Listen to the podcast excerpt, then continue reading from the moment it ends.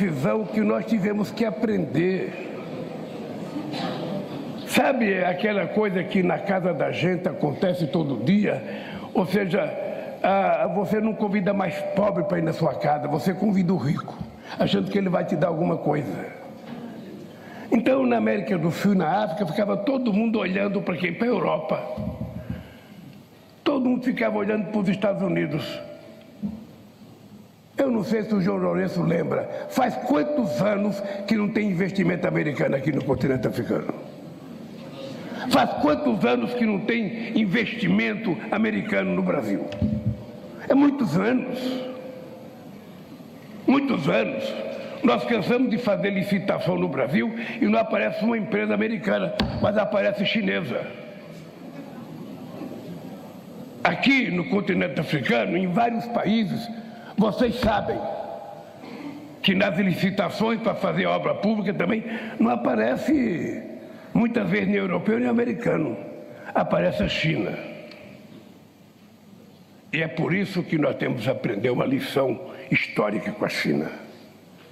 A China se transformou no que é, porque ela conseguiu tirar proveito da ganância do mundo capitalista, que a partir dos anos 60 resolveu que era preciso crescer investindo, sabe, na China, porque o salário era muito baixo. Era considerado trabalho escravo. E os chineses se aproveitaram desse investimento e se transformaram no país que é hoje, que logo, logo será a primeira economia do mundo e que o mundo não estava habituado com isso. Então a China começa a investir na África, a China começa a investir na América Latina, na América do Sul, o, o, a, a, a Índia começa a fazer investimento em país africano, a Turquia começa a fazer investimento no continente africano e o Brasil se afastou. O Brasil que é o país mais próximo. O país. Salve! Presidente da República de Angola. Salve, salve, salve, salve, salve. Deixa eu ver se tá tudo certinho aqui. Se o meus. Olha o Lula ali. O Estuquinha. Que beleza. Gente, tudo bom com vocês? Eu tô animado, viu? Eu confesso que que bonito ver o nosso presidente tanto sofrimento que a gente teve, né, nesse tempo todo. Música, música. Cadê minha música? Tá aqui. É, sejam bem-vindos aqui, começando mais uma live do Conde. Olha, é, deixa eu começar. Estamos ao vivo pela, pelo canal do Conde, TV 247, TVT de São Paulo, Jornalistas Livres, Prerrogativas, Opera Mundi, GGN, Facebook do Condão do Condinho, e vocês aqui sempre fazendo essa festa maravilhosa aqui no bate-papo. Olha a Luciane Villanova aqui falando comigo. Tudo bem, Conde? Tudo bem, Luciane? Tudo ótimo. O Léo Pena já está dizendo aqui. Lula demita todo GSI por justa causa e põe gente civil. A Léo Pena, a Léo Pena. Lindona aqui. Olha, eu tô impossível hoje, tô insuportável. Viu? Aqueles dias assim que a gente é, o Lula fez um discurso na, na em Angola, é, qualquer coisa de espetacular. Eu conheço gente que teve orgasmos múltiplos com o discurso do Lula, viu? Vou ser sincero para vocês aqui. orgasmos múltiplos, assim, a coisa é, fodástica, né? Como se diz no popular. O Lula, mas ele afrontou todo mundo. FMI, voa FMI, vou Estados Unidos, vou União Europeia. Ele tá que nem eu, Lula. É que nem eu aqui, mas não a cada enxadada uma minhoca. que o Lula faz. Cada enxadada uma minhoca. É impressionante. Ele vai lá com aquela cara toda, vai, descasca os Estados Unidos, depois tá lá, vai cumprimentar o Biden, não tem problema nenhum. É claro que não tem problema nenhum. É, cada contexto um contexto, ninguém vai ficar de mal com ninguém, né? Agora, foi bonito foi bonito. Eu, particularmente, gente, olha, tem muita coisa para a gente falar hoje. Eu vou falar dos BRICS um pouquinho. Tem a questão, o escândalo do GSI, de um segurança ali. atrelado ao Bolsonaro. Imagina quantos mais que, que não tem no GSI. Será que é só esse? É óbvio que não, né? É óbvio que não. Se fizer um, passar um pente fino no GSI, vai achar uma meia dúzia, no mínimo, né? que está atrelada ao esquema de facção criminosa da quadrilha bolsonarista. É? O risco que o nosso Lula corre. É incrível, porque ele tem, o Lula tem que enfrentar a, oposição dentro do partido, tem que enfrentar o Arthur Lira, tem que enfrentar o país em frangalhos, tem que enfrentar a Rede Globo, tem que enfrentar a incompetência de alguns ministros, tem que enfrentar a crise na Argentina, tem que enfrentar é, o que vai fazer nos BRICS ali, é, e ainda tem que enfrentar o perigo de poder sofrer um atentado, porque a segurança, né? não tem segurança nenhuma, não tem inteligência nenhuma. É brincadeira? Não, não é brincadeira, é real. É, então vamos falar disso. Outras cocitas que eu separei para vocês aqui. É, é, falar do Zanin, né? o Zanin, o Zanin. Olha, gente, essa história do Zanin me deixou feliz, viu? Me deixou feliz, sabe? Porque é, como é que pode, né? Eu, eu, eu achei que não ia ser tão rápido assim. Eu falei aqui, eu fiz todas as previsões para vocês, né? Sempre sustentando. Eu, eu, eu não arredei pé um segundo. Tinha ali uma, um movimento na mídia independente de todo mundo apoiar o Zaninho. Ah, ah, o desejo do Lula, ele pode, e não sei o que, não sei o que. Né? Eu resisti bravamente. Muita gente embarcou, né? Não, é o Zanin, seu você é um fascista, tá contra o Zanin, vocês se lembram disso? Antes da indicação, né? Ah, você é um não sei o que e tal, né? Eu resisti bravamente, falava sempre educadamente, olha, falando nesse quesito eu não concordo com o Lula, né? Acho que não deveria ser o Zanin indicado para o STF tudo mais.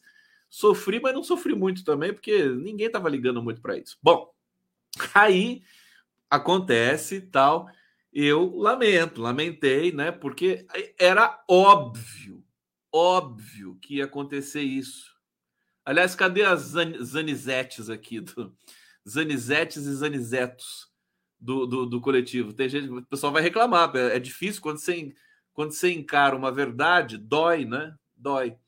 É, então, quero que vocês se manifestem aqui, né? Quem que eram os, os fãs do Zanin aqui? É o seguinte, gente, o Zanin Agora, o que, que o Lula conseguiu agora? Ele perdeu um advogado, não vai poder mais defender o Lula, que nisso ele era bom, né?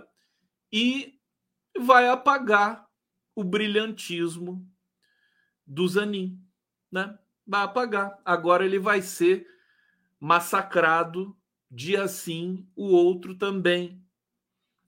Não só pela esquerda, quer dizer, ele está sendo endeusado pela direita agora. Né? Vai ser, acabou. Quer dizer, que, qual memória que vai ficar do Zanin? Não vai ser mais a memória de quem defendeu. Eu acho que isso é justiça poética. Eu acho que isso é justiça poética. Porque, na verdade, também sempre falei isso aqui. Vai ver minhas lives lá de dois anos atrás. Tudo mais. Quem fez a defesa do Lula, de verdade, entendeu? Foi o Lula. É, é o Lula.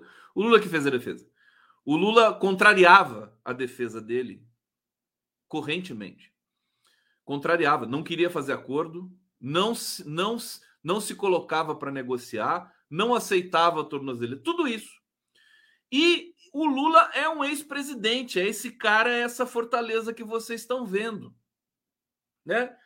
O peso do Lula, né, foi responsável também, mesmo quando, né, chegou um momento que a história virou e o peso do Lula passou a jogar a favor do Lula e não mais contra o Lula.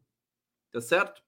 Então, meus queridos, o negócio é esse. Agora, a justiça poética, né? O, o Zanin poderia ficar, poderia ser lembrado pelo resto da vida dele como o histórico, fantástico advogado que defendeu o Lula. Agora vai ser lembrado, porque ele é muito jovem ainda, né? vai ser lembrado como ministro conservador do STF. Eu não estou aqui, eu não quero nada de cancelamento, nada disso. Eu só acho engraçado. A história é maravilhosa, né, gente? É uma delícia. Ai, ai, ai. Agora o que, que acontece? Agora disparou uma crise, gente, gigantesca, tá? Gigantesca. Porque, né? O PT está enlouquecido com esses votos do, Janin, do Zanin. Está enlouquecido. A esquerda está enlouquecida. Né? É, eu estou rindo, como vocês podem ver. É, e agora vai ter uma outra indicação para o STF, que vai ser a aposentadoria da Rosa Weber, da Rosa Weber, Rosa Weber. E aí a cobra está fumando já, né? Agora o Lula vai ter que dançar nos 30. Olha, uma coisa eu vou dizer para vocês. É, achamos um defeito no Lula. né? Achamos. Um... O Lula, o cara é foda, o cara é o pica das galáxias, mas ele não sabe nomear ministro para o STF. desculpa, viu, bicho? Que a gente, a gente sacaneia os amigos, né? Você sabe disso, é meu amigo, né? Não sabe nomear. Olha, o presidente que sabe nomear ministro para o STF atende pelo nome de Michel Temer. Michel Temer. Michel, esse sim, né? Você imagina o que, que seria de nós todos se não fosse o Alexandre de Moraes estar naquele, é, naquela corte. O que, que seria do Brasil se não fosse Alexandre de Moraes? Então eu sugiro o Lula o seguinte: quando você for nomear o próximo ministro, Lula, chama o Michel Temer. Liga pro Michel. Liga pro Michel Temer. Tem gente que não tá gostando aqui, tem gente que tá contrariada aqui no bate-papo, mas a maioria tá gostando. A maioria tá gostando. Gente, tem que se divertir. Deixa de para de se levar tão a sério, você entendeu? É essa que é a diferença da live do Conde. Isso aqui, essa aqui não é uma, sabe, aquela coisa acadêmica, suposta pseudo-acadêmica que tem tanto por aí. Ah, não, eu sei, o dogma e bababã, fazer igrejinha. Aqui é diferente, cara. Aqui você tem que ter senso de humor, você entendeu? Você tem que ter sensibilidade. Então é divertido. Chama o Temer, né? Piada, a gente faz piada com o que a gente gosta.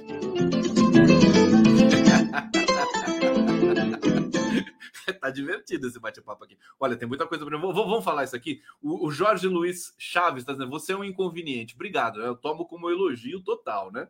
Elogio total para mim esse negócio aqui. É, aqui o, Nodugan, o Nogudan está dizendo: não precisa ser mente, não precisa ler mente. O Lula sabia que era conservador. É óbvio, o Lula sabia disso. Né? Sabia. É, não sei. Será?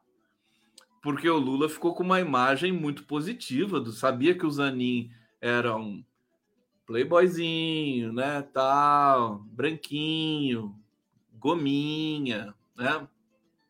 Aquela coisa, né? Tudo certinho. É? Nunca nunca, né, como é que é? ele falava do Alckmin, mamou até os 15 anos, aquela coisa toda, né? Aí o que que acontece? Aí impacta um país inteiro. Agora eu vou falar da coisa séria, né? Porque assim, um ministro nesse perfil estraçalha, por exemplo, se, se a descriminalização da, da, da, do porte de maconha recreativo, né, não passar, que o Zanin deu um voto, acho que está 4 a 1 né? Ou 5 a 1 pode virar ainda, né? Pode virar. É, se não passar, os pretos da periferia vão continuar morrendo com bala da polícia, porque eles vão continuar. E, e, aliás, no voto do Zanin, ele deixou isso claro. Aliás, o voto do Zanin, gente, é constrangedor. Desculpa. As pessoas têm que encarar, as pessoas que são públicas têm que encarar as críticas. Constrangedor. Não leu um livro né? nenhum sobre é, a, a, questão da, da a falácia da guerra antidrogas, né? Sobretudo na América Latina, nos Estados Unidos, que penaliza latinos, negros, indígenas, né? É, é uma coisa assim assombrosa. Quer dizer, não é a praia dele, não é a praia do Zanin. Todo mundo ali. Vocês viram o voto do Alexandre de Moraes? O Alexandre de Moraes quase que humilhou o Zanin ali, gente. A coisa Assombrosa, assombrosa. Olha, o Zanin não precisava disso. Ele podia se recolher, ser humilde, falar: olha, não, isso aqui não é para mim, vou continuar advogando. Mas aí vem a vaidade, vem essa coisa da amizade. O Lula tem que tomar cuidado com essas coisas de amizade. Viu? Quando o Lula indica um amigo, não dá certo para ministério, sabe? Eh, as amizades antigas do Lula, raiz, roots, né? Gilberto Carvalho, Zé Dirceu, é, Paulo Camoto, essa galera, né? Essa galera constrói, sofreu junto e tudo mais. Tem umas amizades novas aí que vieram, muita gente bajulando o Lula durante a prisão do Lula. Teve gente que bajulou, bajulou, bajulou, bajulou, só para ganhar ministério, né? Infelizmente é a realidade. Então a gente tá, vai ter que conviver com isso agora pelos próximos 27 anos. Tá certo? E agora a coisa ficou feia, porque o PT, o PT cobra. Você acha que o PT não cobra o Lula? Que o PT aceita tudo que o Lula faz certinho, bonitinho? Não, não é assim que funciona. Né? O Lula sabe disso. Não é, ele também não é dogmático, não é o estilo dele. É engraçado, porque enquanto o Lula tá lá, na, tá lá no, nos BRICS, o cara dá um show, o cara, assim, é o cara mais alucinante do mundo, é o cara corajoso, né? Ele comete uma coisa dessa aqui no Brasil. Quer dizer, é a sina do Brasil. É a sina do Brasil. É um pouco macunaímico, né? Aquela coisa assim, né? Aquela coisa meio jogada, assim. Ainda bem que ele está fazendo esse papel maravilhoso para o mundo e também na economia e em outros setores. Agora, Lula, não indique mais ninguém para o STF, pelo amor de Deus. Não deu certo, cara. Esse nesse ponto eu sou obrigado né, a admitir isso. Né? Quem, for, quem foram os outros indicados pelo Lula? Vamos lembrar aqui, né? Vamos lembrar quem que foram os outros. É, é, vocês sabem me dizer? Eu já esqueci, já. Deixa eu ver. Indicados por Lula, STF. Deixa eu ver se aparece. Edson Fachin. Ó, tem até as datas aqui de validade desses cabras aqui, né? Olha só, peraí, deixa eu ver a composição pre prevista. Quem que são os indicados pelo Lula, meu Deus do céu? Cadê? 13 ministros indicados por. Olha, o Joaquim Barbosa foi indicado pelo Lula. Toffoli, o Toffoli. Carmen Lúcia. Tá aqui, vocês estão dizendo, não preciso pesquisar, vocês são melhores do que a pesquisa. Olha aqui, Joaquim Barbosa. Lewandowski foi uma escolha boa né? Boa, foi, foi boa, né? Foi. Podia ter sido melhor, né? Tudo pode ser melhor, né? É, deixa eu ver. O Toffoli também. O Toffoli foi horrível. Aliás, eu comparava quando essa indicação do Zanin, vocês se lembram, eu falei isso aqui em live, gente. Eu comparava a indicação do Toffoli. Quer dizer, todo mundo naquela expectativa, advogado do Zé Dirceu, advogado do PT. É, é, o Toffoli foi advogado geral, né? da União, da AGU. Agora estão falando do Messias também, que é evangélico. Pode ser uma, pode ser um, mais uma lambança, né? Se for isso. É, é, e aí é, eu falava, vai ser um novo Toffoli. Probabilidade é muito. Vai ser pior que o Toffoli. Zanin. É isso, é a história, é a vida, a vida é perigosa, a vida é assim mesmo. Deixa eu ver, Joaquim Barbosa foi o cara, foi indicado pelo Lula insistentemente, porque o Lula queria indicar um negro para o STF. O Joaquim Barbosa não gostou, achou que foi esmola, reclamou, né? É, e fez tudo o que ele fez. É praticamente o deu start para a catástrofe que se, se abateu no Brasil nesses últimos tempos. Quem mais que o Lula indicou? Carmen Lúcia? Carmen Lúcia não foi a Dilma? É, enfim. Mas tá bom, tudo bem também, ele tá fazendo outras coisas boas. Mas eu confesso que eu tô divertido. Eu me divert... Era os Grau? Aires Brito? É? Bom, também convenhamos, né, gente? Convenhamos. Olha o STF. Acho que o Fux foi pelo Lula, não foi? O Fux foi pelo Lula. É, convenhamos. Quem tem no STF hoje que a gente tira, tira o chapéu, só Alexandre de Moraes. Não é verdade? É incrível. O, o Temer é o grande presidente que deixou um legado no STF. Alexandre de Moraes é o cara que está segurando é, o rojão todo aqui já faz tempo. Incrível, incrível. Por mais que as pessoas possam, não, Rosa Weber, não sei o que, a Rosa Weber fez aquela, aquele voto pro Dirceu lá, eu não posso dizer, como é que é? Eu não posso, eu não posso dizer, mas a teoria me permite, não sei o que, aquele voto lá, escroto lá. O Gilmar Mendes, que é o cara maquiavélico, que hora tá assim, hora tá assado, foi indicado pelo Fernando Henrique Cardoso. Aí quem que sobra ali? Os dois que o Bolsonaro. Você quer, você quer apostar? Você quer, quer saber o seguinte? O Cássio Nunes e o André Mendonça, daqui a pouco, eles vão ser. É, não vão ser tão ruins quanto a gente imagina. Mas olha, chega de falar disso, falar de outra coisa, né? Vamos mudar de assunto contar, viu? Saco cheio já, viu? Que coisa. Esse pessoal aí não sabe o que fazer.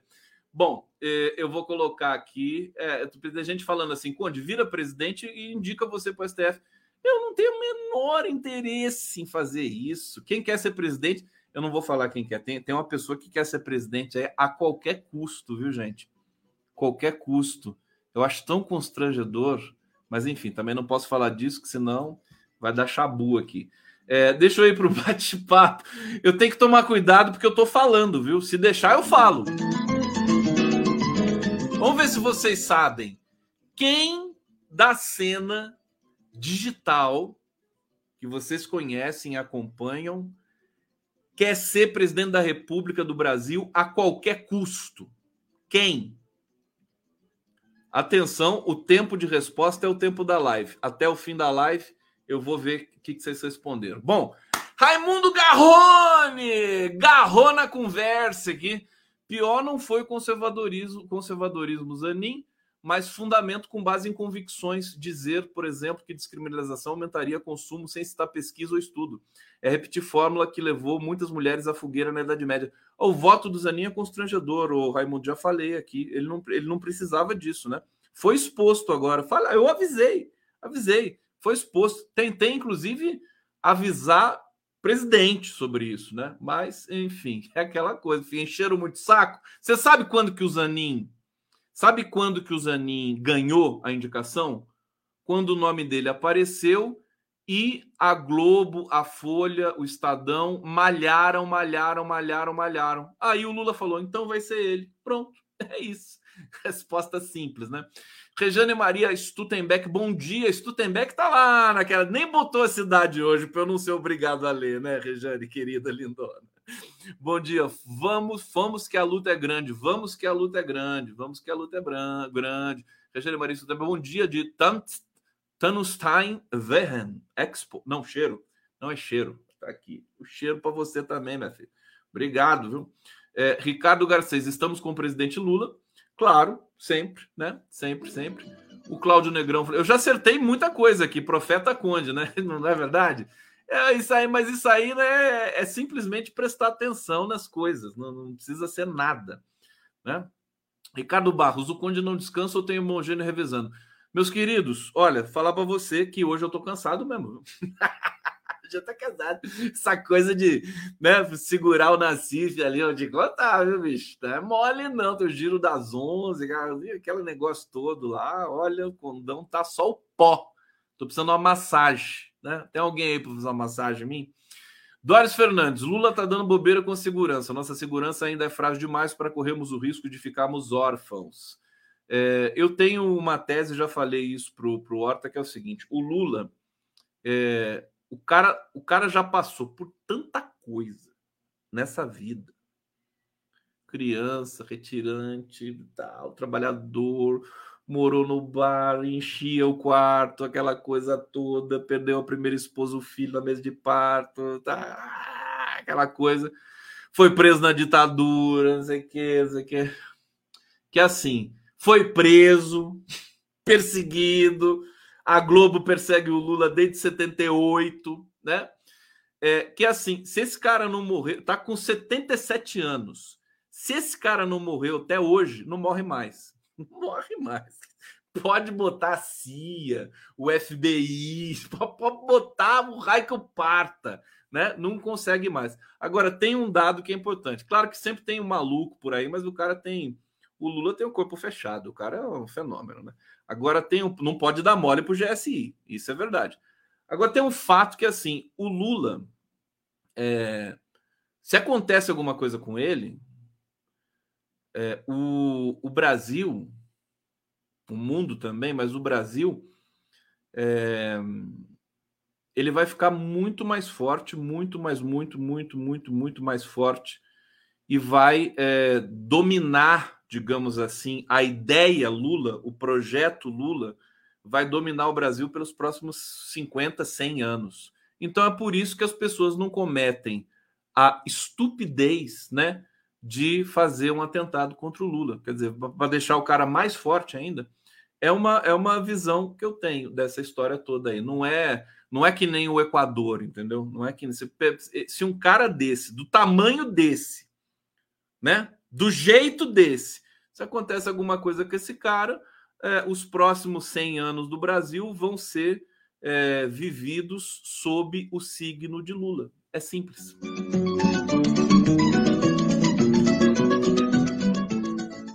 O que não é a mesma coisa se acontecer com o Bolsonaro. Se acontecer alguma coisa com o Bolsonaro, a gente sai em carnaval. Bom, vamos lá. Aqui a Alcides Ádio ocorreu uma intervenção do Espírito Santo no Xandão, já que o Adélio fracassou na missão divina de salvar o país, mas o demo continua soprando no ouvido do Zanin o resto é ilusão ou mentira.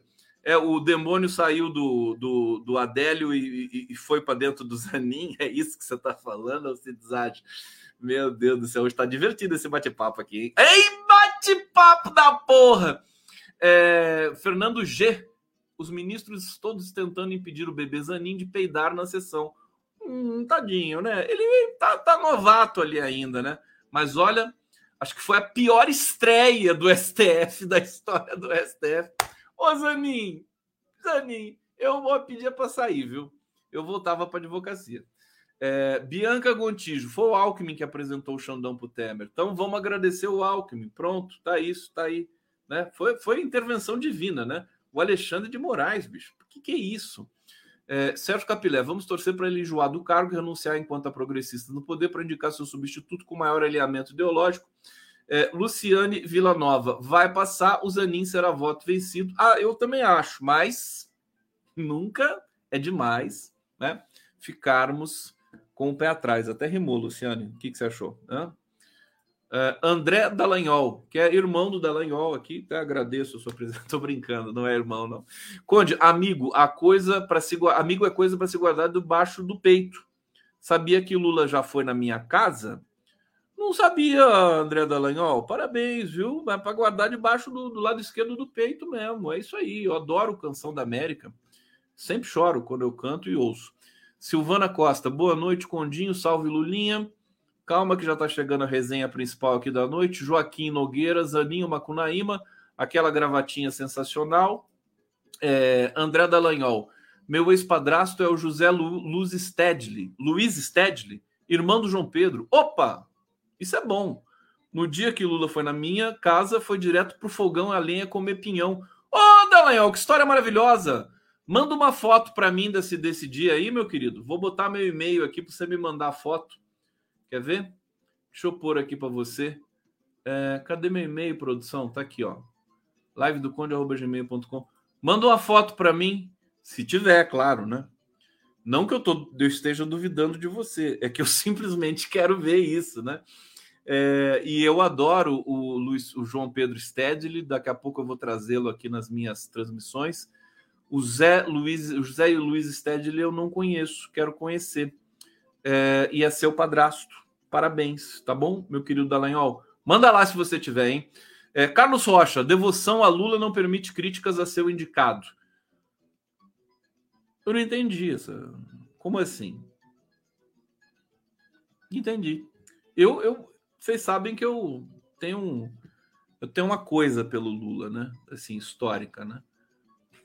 Muito forte, né? Uma devoção sei, não sei. Agora que ele é presidente também, tá por cima da, da, da sabe, do, da zona do agrião e tudo mais. Agora também ele se vira, né? Quando ele estava lá preso, é, era Lula, aí era devoção mesmo. Agora não precisa mais, né? Agora a gente defende o Brasil, né? Tarciso Pena, Yanks, go home. Luiz Campos, Rojo da Paraíba. É o Aécio Conde, quer porque quer. Que é porque quer Wagner da Costa Araújo e Conde corre risco do Zanin reabrir o caso do triplex de Atibaia. Olha, eu não duvido de nada. Não se pode duvidar de nada neste mundo. Vocês sabem disso, já aprenderam, né? Eu já disse e repito, a realidade é, desmoralizou as teorias da conspiração, desmoralizou geral. A teoria da conspiração mais extravagante fica no chinelo para a realidade, notadamente a brasileira. Então, meu querido, eu não duvido de nada. É, Alcides Ádio errou, Conde. Quem indicou o Xandão, que cortava pé de maconha. O Demo que indicou. É, Demo que indicou. Ué, o que eu falei? Já que o Adélio falhou. Mas o Demo continuou soprando por aí. Ah, vocês estão falando muito cifrado, gente. Eu tô aqui fazendo a live, sabe? A cabeça tá mil, controlando botão aqui. Pra... Tem, tem dó do Conde. Até botei minha camisa de São Jorge hoje, ó. Deixa eu tirar esse negócio aqui. Ó, aqui é a camisa do São Jorge, ó. Tá vendo que bonita? Tá vendo o cavalão aqui, ó? Dá um descarrego, você entendeu? Dá um descarrego nessa, nessa história toda aqui. Bom, vamos lá. Vamos falar do GSI. Vocês querem ouvir do GSI?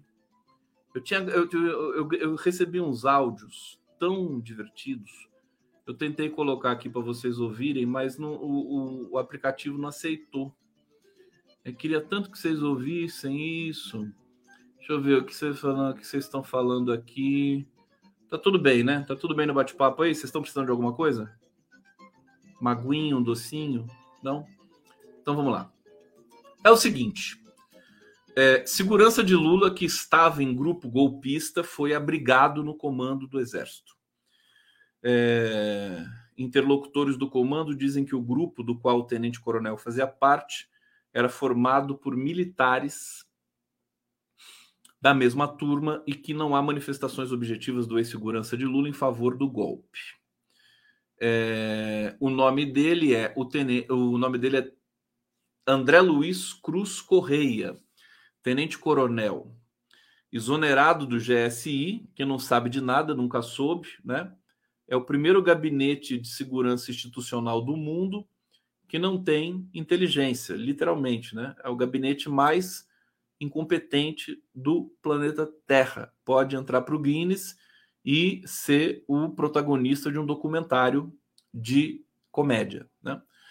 É, Tenente Coronel André Luiz Cruz Correia é, foi descoberto em um grupo golpista, foi abrigado pelo comando do Exército. Correia atuava na segurança direta.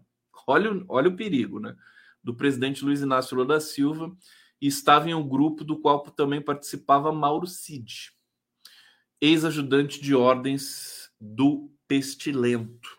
A exoneração de Correia foi publicada no DOU, Diário Oficial da União, no dia 10 de agosto de 2023, assinada pelo secretário executivo do GSI, Ivan de Souza Correia Filho.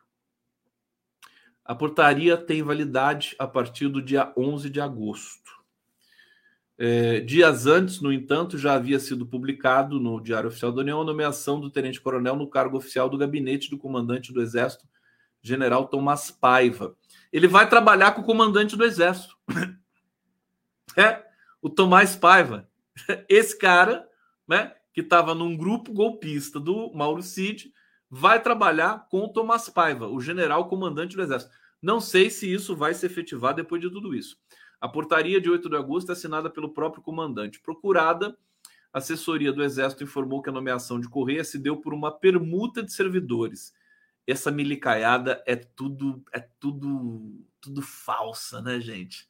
É tudo, como é que se diz? Chave de cadeia, né? Só, olha, vou te contar. A imagem do Exército, a imagem do, do, do, das Forças Armadas Brasileiras é a pior que eu já vi na minha vida. Hoje é dia do soldado, né? Hoje é dia do soldado. Coitado dos soldados brasileiros, né? Soldados brasileiros ganham mal, comem mal, são mal treinados, né? Enquanto 60% do orçamento é, do, das Forças Armadas é para pagar oficiais da reserva. É a previdência das Forças Armadas. Mais pensões para filhas, para viúvas, para não sei mais o que. E tem sempre tem mais alguma coisa que a gente não sabe. Né? Então, é, e sem dizer também que os oficiais têm salários nababescos, né? salários é, altíssimos, e que, além dos benefícios extras e extras e extras e extras, né? É, e aí você tem cabos e soldados na precarização. Essas são as Forças Armadas Brasileiras. Aí você vai ver porque eu tenho também aqui, hoje o comandante do Exército fez um discurso, né? E é incrível que quando eles fazem discurso, deixa eu até tirar isso aqui, porque eu já usei esse vídeo, deixa eu remover isso aqui.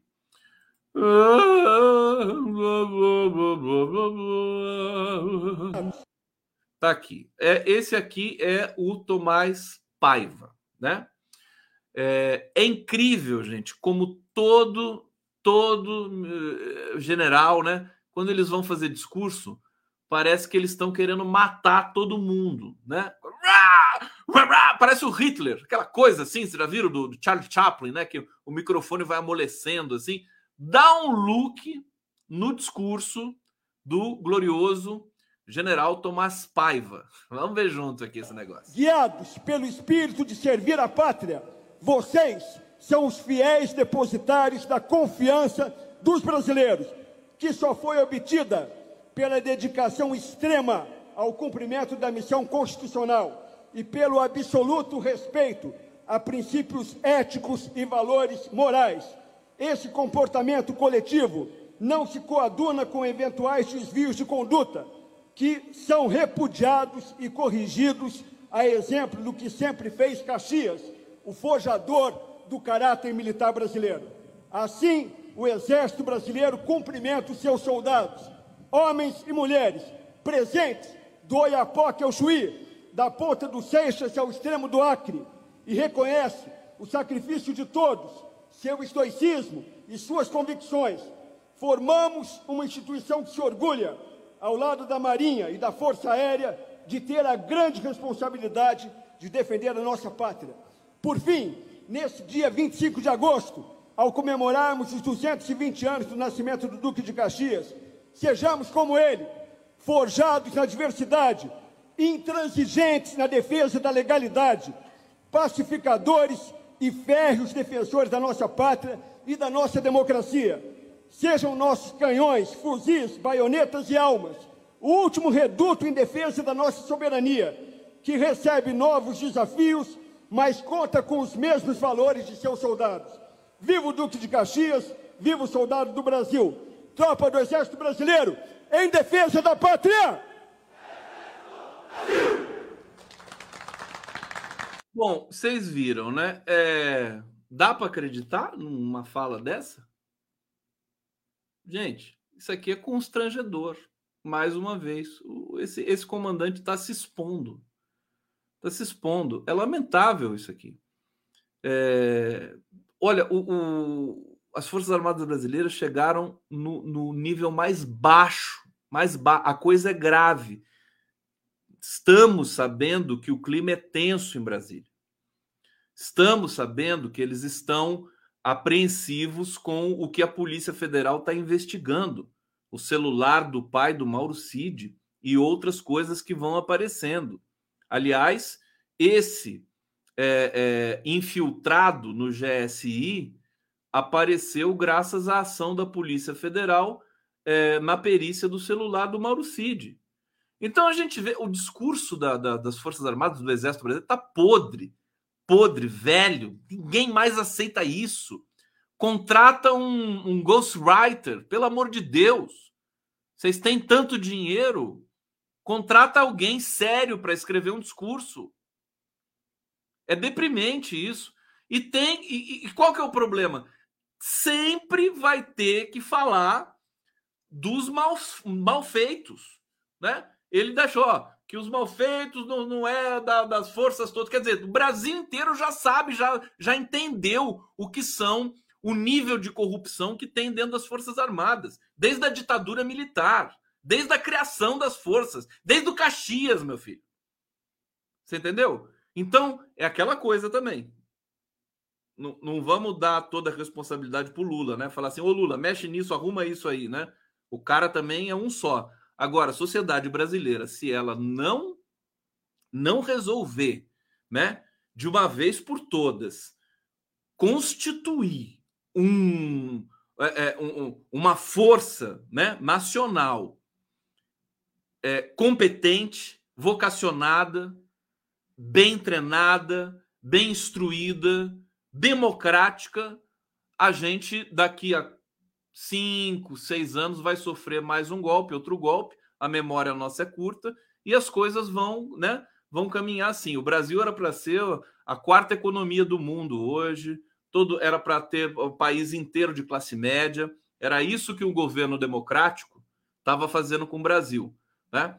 É, é, para a gente ter vencido já a fome faz tempo, né? Nós vencemos a fome, ela voltou, voltou pelas mãos imundas de muitos desses militares.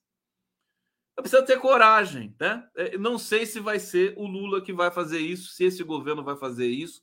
Eu espero que tenha pessoas corajosas nesse governo, né? Eu vou me lembrar aqui, refrescar a memória de todo mundo. O Lula dizia num tempo atrás sobre o STF, né? Que o STF se acovardou. Eu espero que o governo Lula não se acovarde diante de uma, uma força armada tão precarizada, tão corrompida, tão, é, é, é, tão, tão onerosa para a população brasileira, né? Que trata tão mal seus soldados, né? Soldados, a gente tem, tem, tem queixas, inclusive os soldados da, da eles são são um capítulo à parte, né? Porque quem é, né? Quem é encostado no Brasil, quem é encostado nos grandes salários são os oficiais. Né? Então, é, seria interessante o Congresso, né? O Congresso tem que partir do Congresso isso. Que quem sabe um deputado não apresenta um projeto de lei, né? Um senador para não caracterizar perseguição nem nada, né?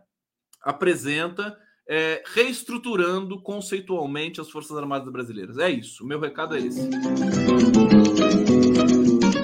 Agora, verdade seja dita, né? As forças, a imagem ficou, tá no pior momento. O Zé Múcio Monteiro, a gente teve informações de que ele fez um esforço muito grande, né? Ficou sem dormir lá para convencer autoridades da República a comparecerem nessa cerimônia em que o general Tomás Paiva falou e discursou, como vocês viram aqui. Tava lá o Alexandre de Moraes, o Augusto Aras, é, turminha do governo, alguns ministros e pipipi, popopó, além outros ministros do STF e tal. Mas olha, desprestígio total, total. Eles estão, inclusive, carentes, né? Estão carentes. Olha, a gente avisou, a gente quer forças armadas respeitáveis, mas para fazer isso é um longo trabalho pela frente para o Brasil.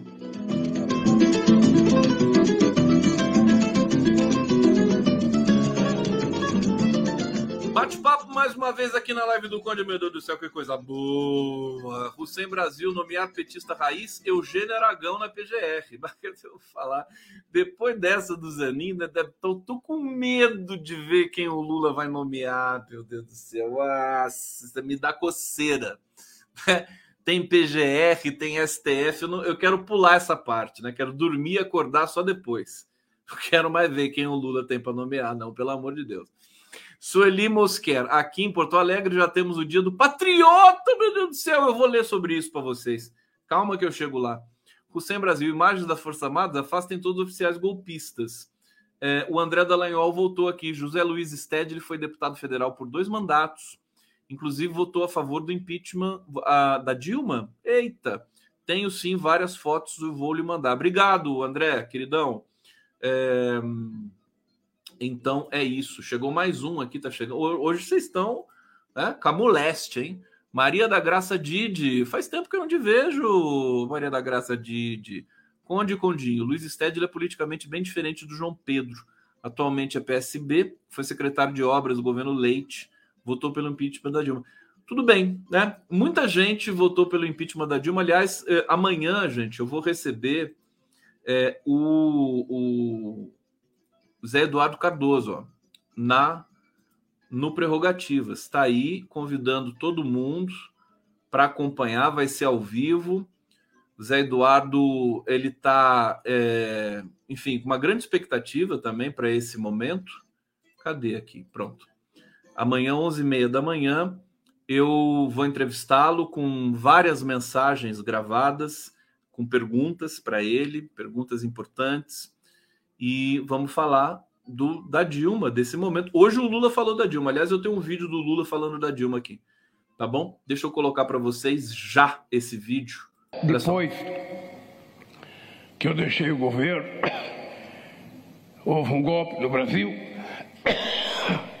que muita gente acha que não foi golpe, mas o fato da presidenta Dilma ter sido absolvida essa semana pelo Tribunal Federal de Brasília demonstra que o Brasil deve desculpas à presidenta Dilma, porque ela foi caçada de forma leviana. Bom, lembrando vocês, amanhã vou entrevistar o Zé Eduardo Cardoso ao vivo, tá?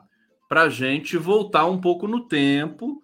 Eu estou selecionando aqui momentos emocionantes, né? Acho que vai ser uma live carregada de emoção.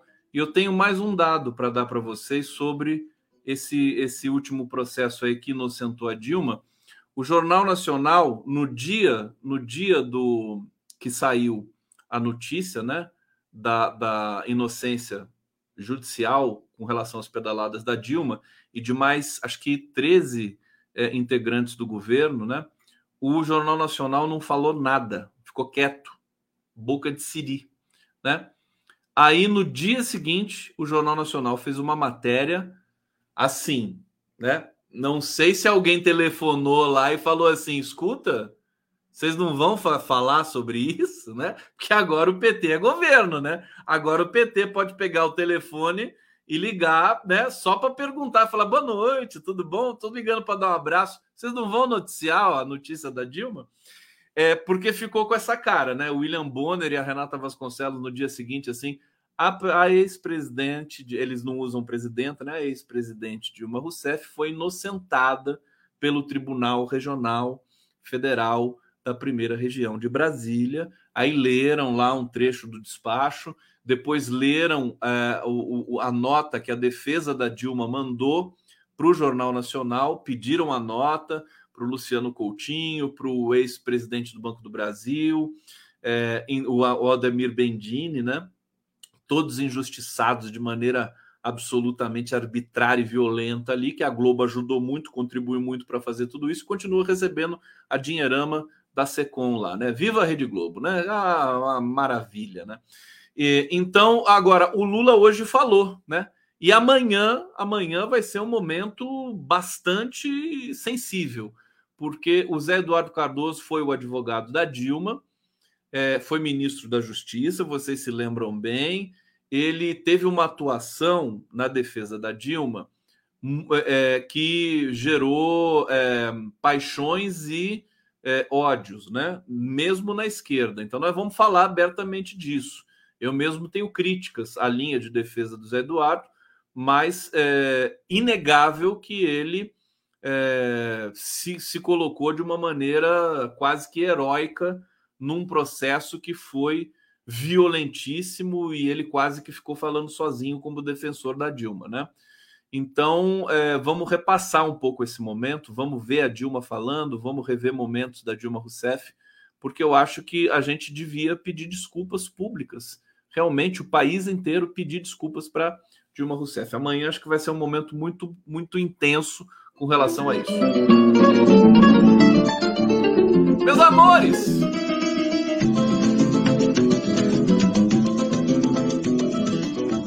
diretor-geral da Polícia Federal, Andrei, Andrei, é, Rodri, Andrei Passos Rodrigues, está dizendo aqui sobre a possibilidade do Bolsonaro ser preso. É, as pessoas não estão nem dando muito mais bola para esse assunto.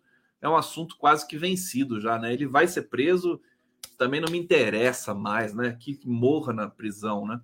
É, o, o, que a equipe tem de se pautar é na responsabilidade e na qualidade da prova, diz o Andrei Passos. Deve se pautar pelo que está na lei e pelo que está apurando.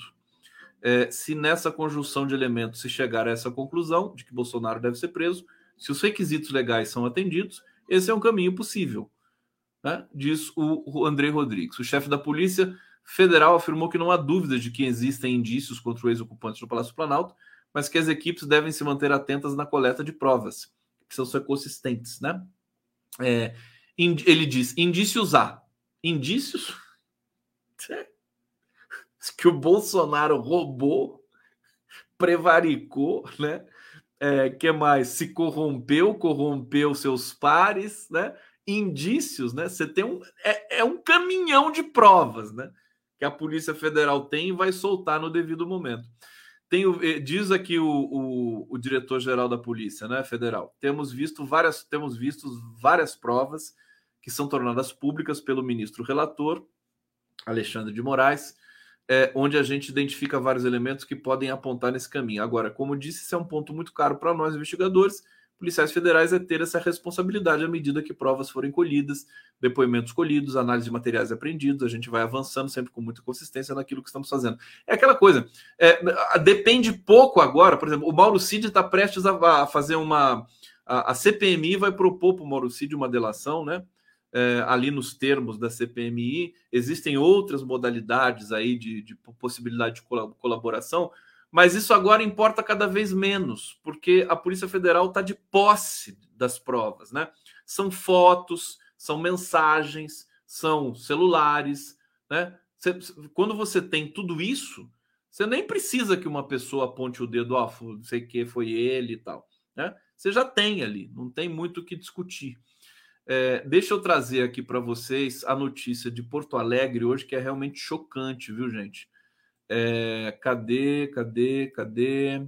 Aqui, parlamentares, né? Os vereadores lá de Porto Alegre se mobilizam para revogar o Dia do Patriota. É, então, o que, que aconteceu? Vereadores de Porto Alegre tão, vão revogar.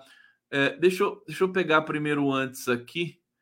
Uh, eles tentaram criar, um, um vereador tentou criar o dia 8 de janeiro estipular como o dia do patriota, para ser um dia comemorativo do, do, de Porto Alegre, da cidade de Porto Alegre.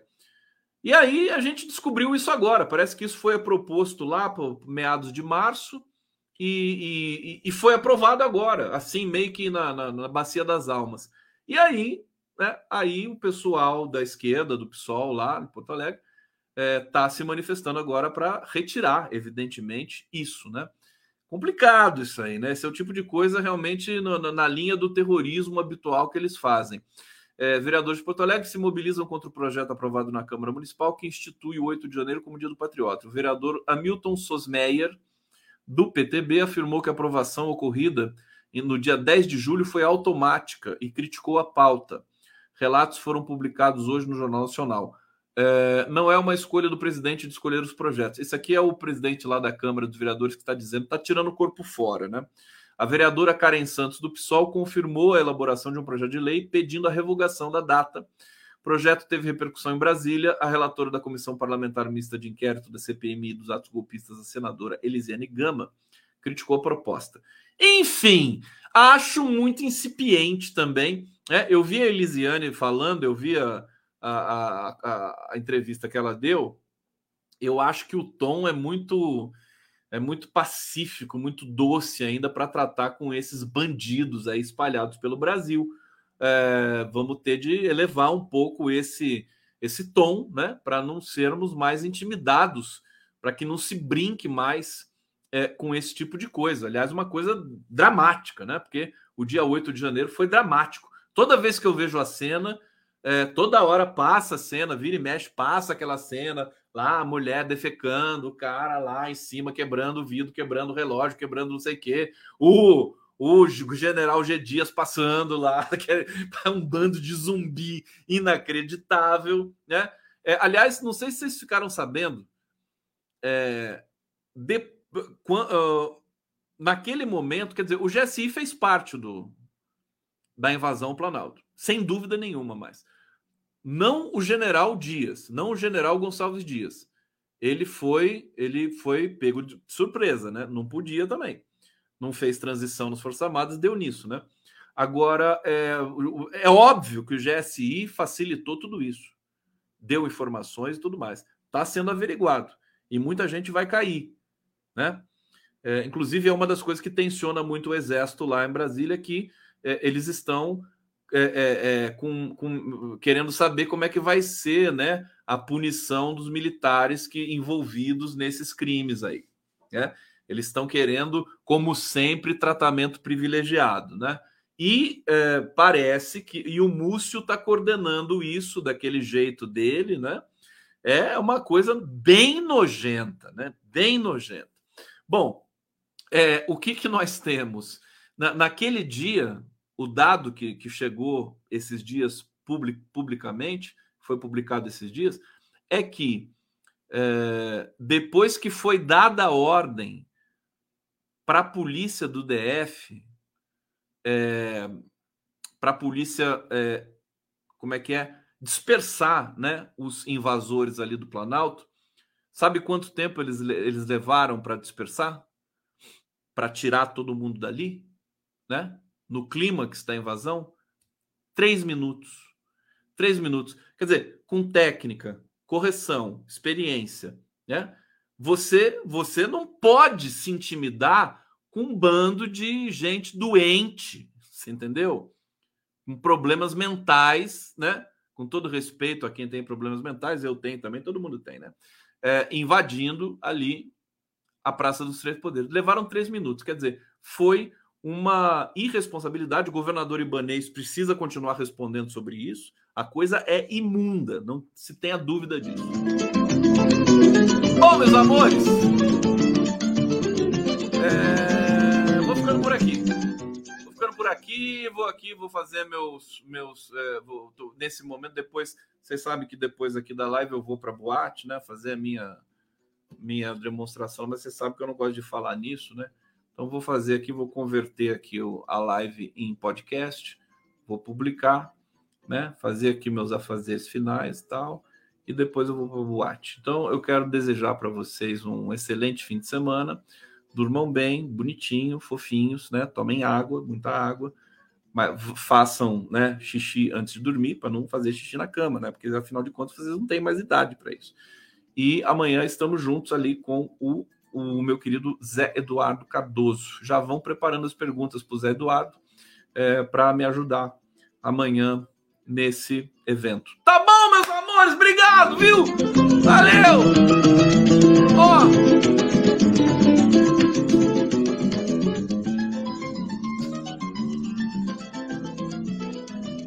Tchau, tchau. É hora de dar Tchau. Tchau.